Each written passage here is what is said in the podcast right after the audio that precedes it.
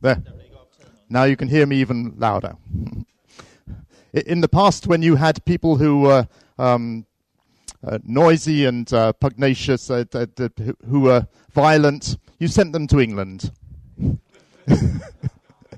so here in Denmark, you have the descendants of all the peaceful people who stayed at home. And in England, we have the descendants of all the noisy and, uh, uh, and uh, warlike people that you sent to us. But when, when America was found, we sent all the noisy people there. And then when we had criminals, we sent them to Australia. So now England is like Denmark again. In England, we have, like you and like everywhere else, many people who are divorced. It is very sad. Uh, I come to this subject not as someone who is divorced, not as someone who wants to try and find the right answer for myself. Uh, I, I come because I'm a pastor, because I need to know what the Bible says. I, think there are very few families in which there isn't at least one divorce. Uh, I, if we were in America, I would ask you to put your hands up, but you are like the British, you are reserved. But if I asked which family here has no one in their family who has ever suffered a divorce. I think very few hands would go up except mine. I have never had someone in my family who's been divorced. I know no one in my extended family, not because we're all good Christians. Many people in my family are not good Christians. Not because I'm especially blessed by God, because I'm fortunate. I'm fortunate that it has not happened. That's not my reason for looking at divorce. My reason is that I went to be a Baptist pastor, and my church was the most beautiful, beautiful church in our village, and everyone who wants to get married came to the Baptist church, and many of those were divorced. So I had to think, what does the Bible say? Baptists have no church tradition. We're not Lutherans, we're not Anglicans, we're not Catholics. We have nothing underneath us except for the Bible. We stand only on the Bible. I also stood on something else because before I went to the church, I studied ancient Judaism at Cambridge University. Uh, my love for the rabbis came from reading everything that they had written uh, understanding which parts were early, which parts were late, understanding the people that Jesus was speaking to. And this was the important thing that I knew what people were talking about when Jesus wasn't there. And when Jesus came along, I knew what he was talking towards, the people that he was addressing and saying these things to.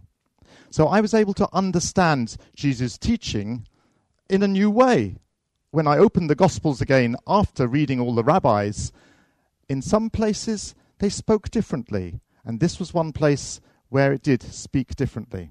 But let us start back in the Old Testament. In the Old Testament, we have three texts which deal with divorce. Uh, first of all, in Deuteronomy 24:1, Genesis 1:28, and Exodus 21:10. Now, uh, you may not realize that uh, all these deal with divorce, but uh, they do. The first one, of course, Deuteronomy, we all know about, uh, where the man takes a wife, marries her. If she finds no favor in his eyes because she, he has found a cause of indecency in her, very difficult Hebrew phrase, uh, about davar, but uh, this is a good translation, finds a cause of indecency in her. He writes her a bill of divorce, puts it in her hand, and sends her out of his house, and she departs. We know that verse very well. But for Jews, there were also two other texts to do with divorce. First of all, in Genesis 1:28, "Be fruitful and multiply, have many children." That is the first command in Scripture. And the rabbis, they were very careful to see how many commands there were in Scripture they found 613 commands and wanted to obey every single one of them. And this was the first be fruitful and multiply. And so, Jewish couples who have no children, they were told they must divorce so that they can marry someone else and possibly have children. Jesus dismissed that. Jesus said, No, you can be a eunuch, you can be childless for the sake of the kingdom. So we don't worry about that. But this is the most important verse for all Jews. And it is very important for us because we have forgotten it. In Exodus 21, there's a clear law. It says, If a man takes another wife to himself, a second wife, he shall not diminish her food, her clothing, or her marital rights of the first wife. And if he does not do these three things for her, she may go out for nothing without payment of money. Now, it is talking about a slave wife. A man who has a slave wife, if he then finds another woman he wants to marry, he may marry the other woman. In the Old Testament, polygamy was allowed. But he must not dismiss the first one. He mustn't diminish her food, her clothing, or her marital rights, her bedroom rights. I don't know how you say this politely in, in Danish. Sex. And if he diminishes those, then she is free to leave. And having been a slave, of course, she would have to buy her freedom. But because this is a matter of divorce, she is free to go without money. Now, we th- ignore this because we do not have slave wives. Well, some people have wives they treat like slaves, but we do not have slave wives, and we think this law has nothing to do with us. In the Old Testament, the law was based on the smallest thing. The law said, You must feed your ox, because that is a worker on your farm, the least important worker on your farm. It means you must also feed your, fa- uh, your workers. It must mean you, you must also feed your manager. You must also feed your wife. You must feed everyone from the ox upwards. The Old Testament law starts at the bottom and says, This minor thing must be done, and of course, everything above it must be done. So then, the law about how to treat your wife finds the smallest individual in Israel's society, the slave wife, and says, These are her rights. And then of course, Moses would say these rights belong also to the free wife, and uh, the Jewish rabbi would say if a woman has these rights, then certainly a man has these rights. the three rights are for food, for clothing, and for love. And if those are diminished, then that's even a slave wife can demand a divorce. And this was so in the first century because marriage is a contract. We call it, uh, in English, we often translate berit, the uh, Hebrew for contract, as a covenant, as if it is something different. But it is the same word, the same word that is used for a treaty between nations, or an agreement with your neighbor about a field, or what you pay the plumber to fix the broken pipe. It is a contract. And in a contract, when things go wrong, if the plumber doesn't fix the hole, or if the builder puts the wall all around your garden and doesn't put in a door, then you don't pay the person until they put it right. And in a marriage contract, by the Jewish law, if the stipulations, if the terms of that contract are broken, then the person who is the victim has the right to say, Oh, something is wrong and we can end this contract. And you see that even in the contracts that God made with Israel. God made a contract with Israel at Sinai, which the prophets call a marriage. Very beautiful. But in Ezekiel, in Isaiah, in Hosea, in Jeremiah, we find that marriage going wrong. And Ezekiel says that Israel broke every term of that marriage contract. Remember, we saw here the three rights food, clothing, and love. And in Ezekiel, it says, Israel, you have made yourselves images of men. You've played the harlot. You took your embroidered garments, clothing, which God had given her, to cover the idols. You've taken the bread, the food that God had given her, and given it to the idols. I fed you with fine flour and oil and honey and you set them before them for a pleasing odor. And of course, the love that God had given them, given Israel. They played the harlot, they were a prostitute with the idols. Israel broke all three of those terms in the contract, all three of her marriage vows.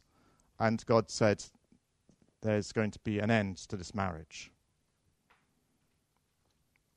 Let, let, us see how the rabbis looked at these things. Now, before I do that, I want to say why I look at the rabbis. I look at the rabbis because I love them.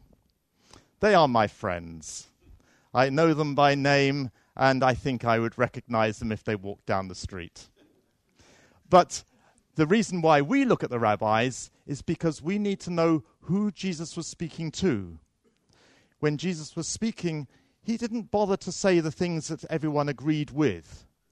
He said the things which he disagreed with. So Jesus never taught that it is wrong to rape someone. He did not need to. Everyone knew that that was wrong. He did not tell people that uh, you have to keep all these other commandments in the Old Testament. He did not need to, because the Jews already knew that. But when he disagreed, he was very strong and uh, vocal. Uh, and of course, we know what happened when he said too many things that they disagreed with. So we need to know what the rabbis were saying, what the Jews that were listening to Jesus were saying, what the common people were saying, what they were thinking. So when Jesus is speaking to them, we know the language that Jesus is using, understand the terms he's using, and also understand what they would be disagreeing with. Now, when the rabbis looked at these three ground, uh, these three things that you vow when you get married to give food, clothing, and love, they were lawyers. And lawyers, they want to know exactly how much. How much food, how much clothing, and even how much love. Yeah, so they, they said, well, there are three kinds of labor which a woman performs for her husband. She grinds the flour, she bakes the bread, she does the laundry, she prepares the meals, she feeds the child, she makes the bed, and she works in wool. This is the food and the clothing. Uh, that the man does do something, he provides the money for the food and the cloth. And also, they want to define how often love occurs in the marriage. And they say it's different for different people. If you are, um, uh, if, if, you are a, um, a sailor, you may be away for six months. So that's all right. If you're a camel driver, you may be away for several weeks. That, that's, that's fine. But uh, for an ordinary person, you should be doing your duty every week. If you're a scholar, then of course you can take a month off because you are busy. But if you are unemployed, you must do your duty every night. There was very little unemployment in Israel. The rabbis do not say how often the woman has to do her duty. Uh, they assumed women wanted to do their duty every night. The rabbis, they had 30 days off, so they were all right. It, lawyers have a strange way of looking at the world. Their, their world is not so realistic as ours. But they thought about it carefully because these became grounds for divorce. If someone refused too long, then they could be divorced. Now, with the uh, not providing food, not providing clothes, oh, I think I had better tell the men something about providing clothes. Because I did the mathematics on this. It says how much you have to spend on clothing. Uh, the clothing worth 50 zuz from one year to the next. This is, um, for a day labourer, about one seventh of your income is spent on your wife's clothing. You see, things don't change. Yeah. And this was law. If you spent less than that, she can say, He is not clothing me. I want a divorce. It's very strict. Uh, in terms of uh, sexual relations, if there was refusal, it was not immediate divorce. Uh, the rabbis, they were wise. They said, well, things may be going wrong. Uh, you need to talk to each other. You need uh, friends to talk with you. Uh, we will fine you. The, the husband, when he got married, he gave his wife a ketuvah, a marriage settlement, a large amount of money. Actually, he did not give it to her. It is um, a, um, a notional, um, uh, a, a, um, um, a theoretical amount of money. He owes her that amount of money, 200 zuz, it's about a year's wages. He owes to his wife if she gets divorced. She takes that large amount of money with her. If he refuses to share a bed with her, then that amount of money goes up every week. Or if she refuses to share a bed with him, that amount of money goes down every week until there's nothing. And then they think about what to do. It's a, a nice, wise waiting period, and it makes you think when there's money involved. Well, everything changed a few decades before Jesus. A new law came along. A rabbi called Hillel and his disciples, the Hillelites, looked at the passage that we all know from Deuteronomy 24:1 and said, "Let's look at this word by word." and they found a new ground for divorce. In Deuteronomy 24:1, it says, "If you have found a cause of indecency." Uh, ervah means nakedness, and decency. Uh, davar means um, a thing, a matter, a cause. And so they said there's two words here there's indecency and there's cause. And of course, you should have a divorce for indecency, i.e., adultery. But you can also have a divorce for a cause. And it doesn't say what sort of cause, so that's any cause can be the ground for, uh, for divorce. Now, their rivals, the Shammaites, we know an awful lot about the Hillelites and the Shammaites because we have 300 disputes between them recorded. Uh, we don't know that they actually agreed about anything. That wasn't recorded. But whenever they disagreed, that was recorded. So we know a lot about them. There were also other schools of rabbis that we know very little about because very little is recorded of them. But Hillel and Shammai we know, and uh, they were interesting people and their disciples too. The Shammaites, they disagreed. It's like in Parliament. One side says something, the other side says the opposite. Shammaites said, no, there aren't two grounds for divorce in Deuteronomy. There's only one ground for, for divorce in Deuteronomy. Just a cause of indecency. The phrase is just one phrase, a cause of indecency. You can't go dividing it up between cause and indecency. So here, here's the wording in Sifra. The school of Shammai says a man should not divorce his wife except for indecency found in her, since it says, For he found in her a cause of indecency the school of Hillel said, even if she spoiled the dish, because it says any cause or a cause. Uh, the Hillelites, they wanted to emphasize it can be anything. They said, if she burns the soup, divorce her. If she has wrinkles which she didn't have when you married her, divorce her. It's a cause, anything. So effectively, this is no fault divorce. This is divorce for no reason at all. But the Shammaites did not agree. Now, notice the um, bold words there. Except for indecency, that was the Shammaite slogan, that was their summary of what they believed. Deuteronomy 24 uh, 1 means nothing except for indecency. And the bold words there for Hillel, any cause, that was their slogan, just a cause.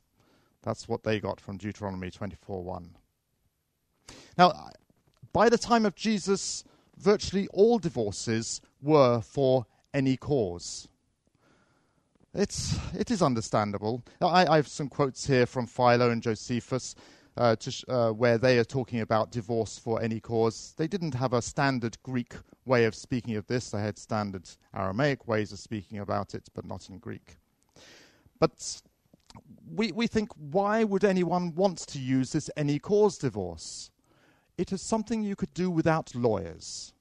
You don't need to prove adultery. You don't need to prove that there's neglect of food or clothing. Even women wanted to have this form of divorce because it didn't need to go to the court. And the court might decide against them. If the court decided that it was their fault, that the man had given them enough cloth but she wasn't sewing fast enough, then she may not get her ketuvah, she may not get the money. But if she has an any cause divorce, she always has the money. She always gets a year's wages and walks away with that. It, the man wanted an any cause divorce because he doesn't have to prove anything in court. Of course, when you have a divorce, the whole village comes to hear the court case. It's a and have a party. Let's listen. I always said it wouldn't last. I knew what was happening there behind those doors, and now we get the details. This was a, an interesting court case to go to. But with an any cause divorce, there's no need for lawyers. You just say, well, it's for a cause. Hey, those eyebrows, they're, they're, they're not so thick now as they used to be. Anything. So everyone loved the any cause divorce, and by the time of Jesus, as far as we know, most divorces were like that, perhaps all. even in the Gospels in Matthew 1:19, where Joseph wants to divorce Mary, uh, who he's only betrothed to, but you have a divorce just to show that there's a complete break, that there is no contract at all. Joseph wanted to have a private divorce. To, he didn't want to expose her publicly, it says, and wanted to divorce her quietly. The only way you can do that is with the any cause divorce with any other form of divorce, the biblical grounds, it has to be in public in a law case. So everyone was using them. So now we come to the Gospels. Now we understand the background. Now we are looking at the Gospels through Jewish eyes. Now we read them as they would read them in the first century. The Pharisees came to Jesus and tested him by asking, Is it lawful to divorce one's wife for any cause?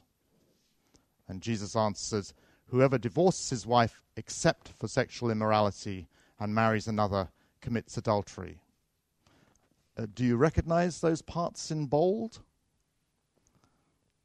In the first century, they would read it with slightly different punctuation.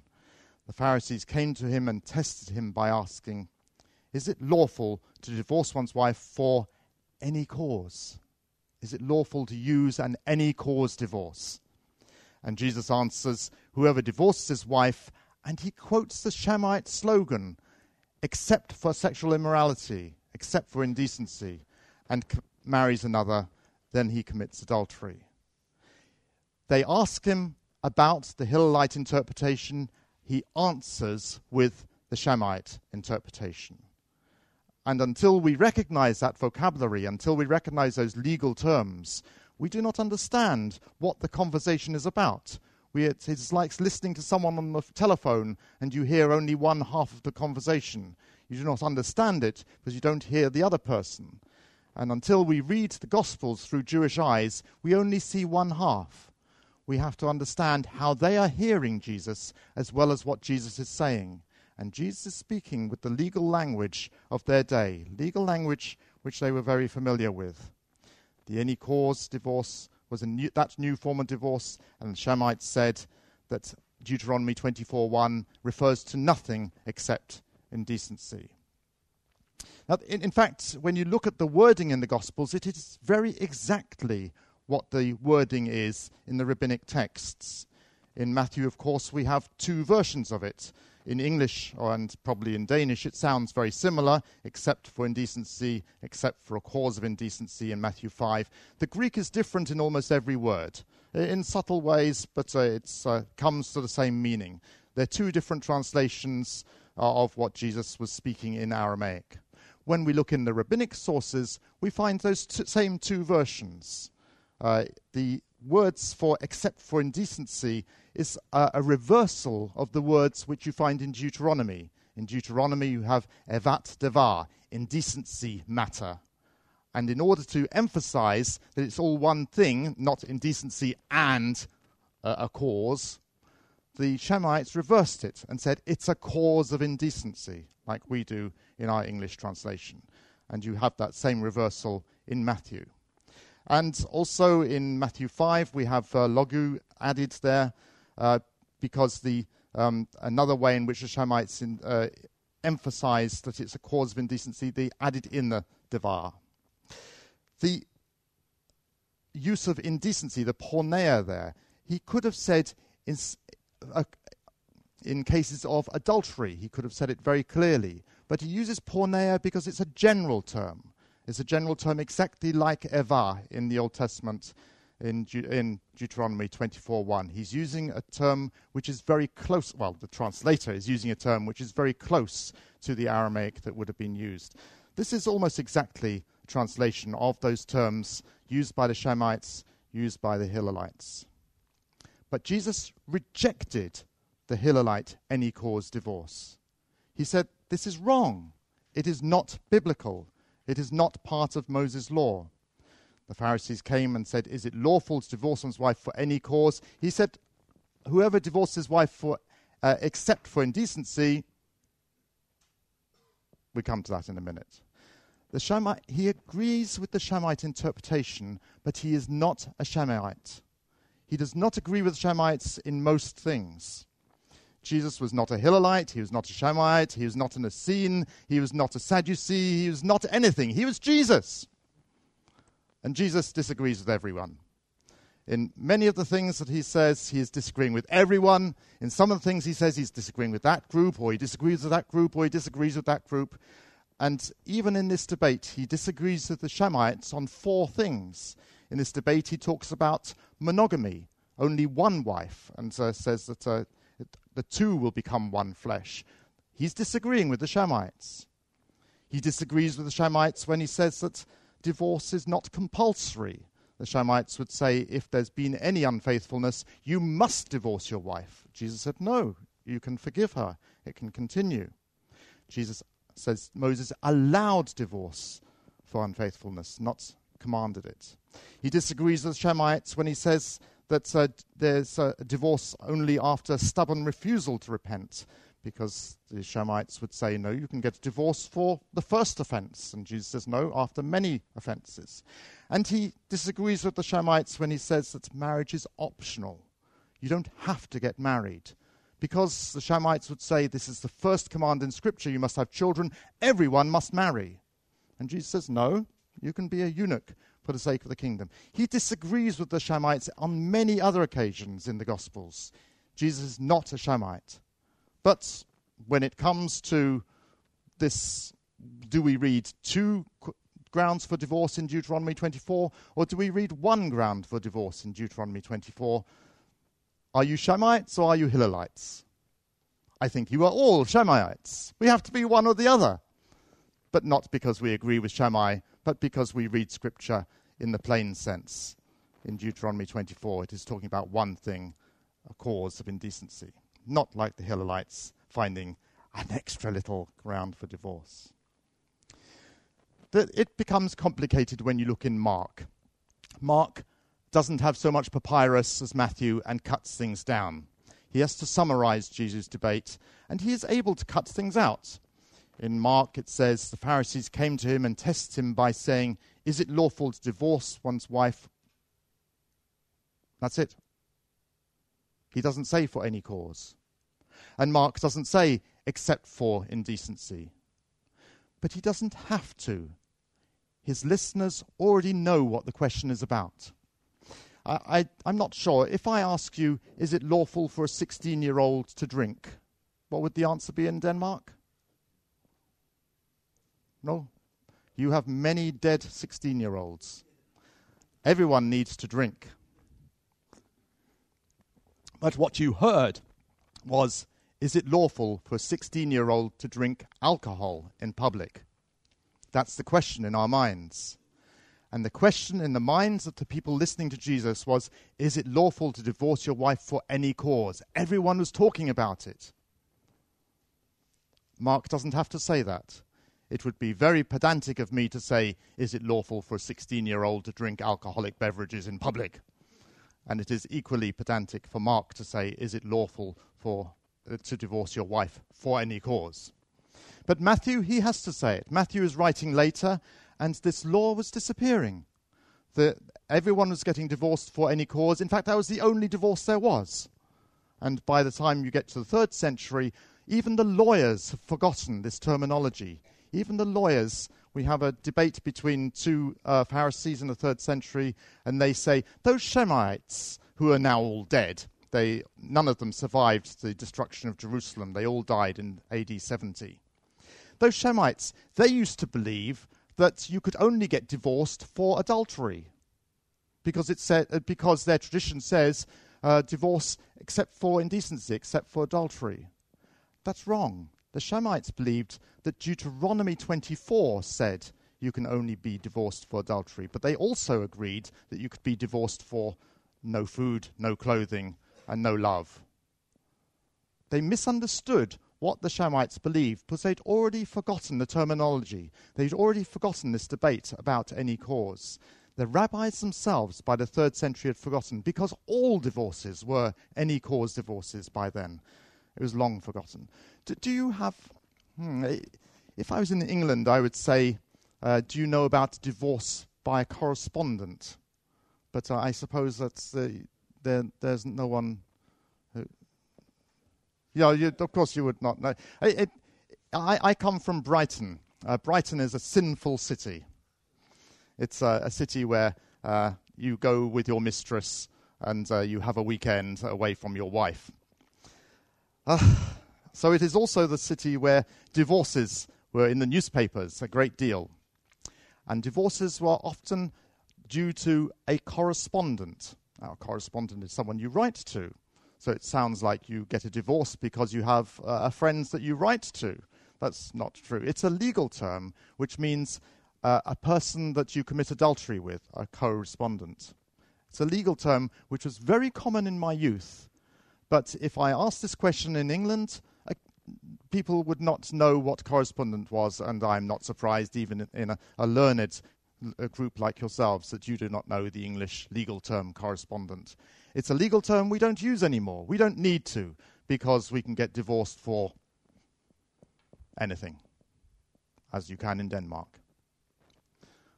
The legal term is still known by lawyers, but maybe in a hundred years the lawyers will have forgotten too, because they won't have learnt it at school and they won't need it in the courts.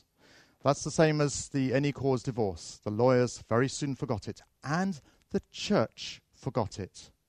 The church forgot this legal term.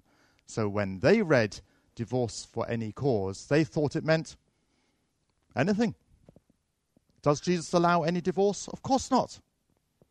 Because they'd forgotten the legal term any cause. But there's a digression. Jesus is really not very interested in divorce. Jesus is much more interested in marriage. And I'll st- finish the first half here with marriage. Finish on a high note, and then we come back to why we have divorce. Jesus said, Haven't you read, He who made them from the beginning made them male and female? For this reason, a man leaves his father and mother and is joined to his wife, and the two shall become one flesh. So they're no longer two, but one. And what God has joined together, let not man put apart. Here we have Jesus is against polygamy, which continued in Judaism until the ninth century, in the law at least. But he's also asserting lifelong marriage. When two come together, they should stay together. God is there as a witness in that marriage, and God is there to keep that marriage together. He says God sealed that marriage so no one should break it up. But notice he's using the imperative. He says, Let not man part. He doesn't say you cannot, this is not possible. He's saying you should not. There should not be a breakup. But it is possible.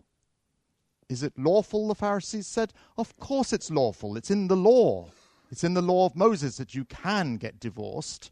It is possible to get divorced. It is possible to be divorced in God's eyes. But God says, do not.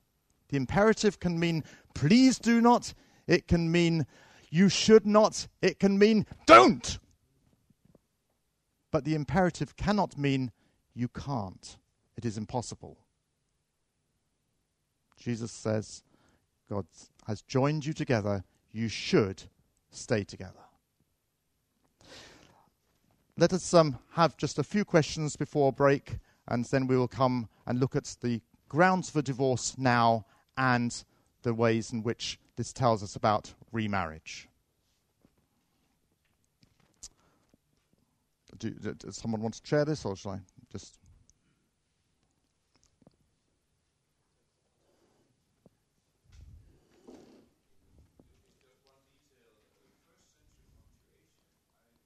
No. I, I, I, do not mean that they punctuated in the first century. Unfortunately, they did not. Of course, the Hebrew Bible has lots and lots of punctuation, but Greek has no punctuation except at, at the Library of Alexandria, where one very strange librarian started putting punctuation into classical works. You are right, there's no first century punctuation. But what I mean is, when they spoke, they and the, the, they would read out, say they were reading in English in the first century, they would say, Is it lawful to divorce your wife for any cause? That sort of punctuation.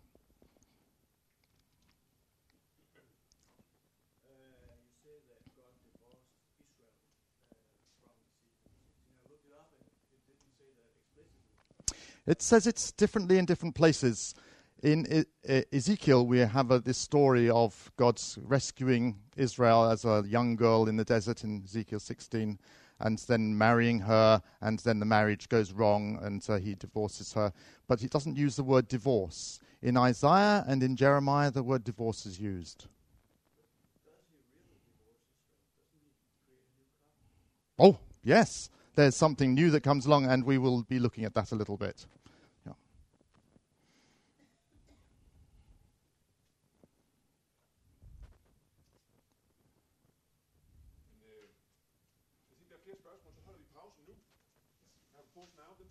Yeah, unless we want to allow this last question.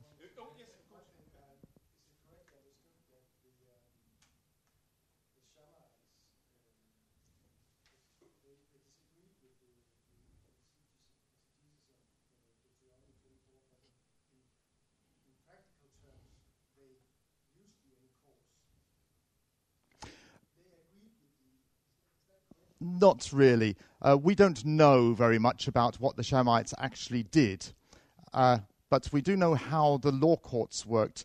If you wanted a divorce or if you wanted to settle anything in court, uh, one side would pick one rabbi, the other side would pick the other rabbi, and they would agree on a third rabbi to hear the case.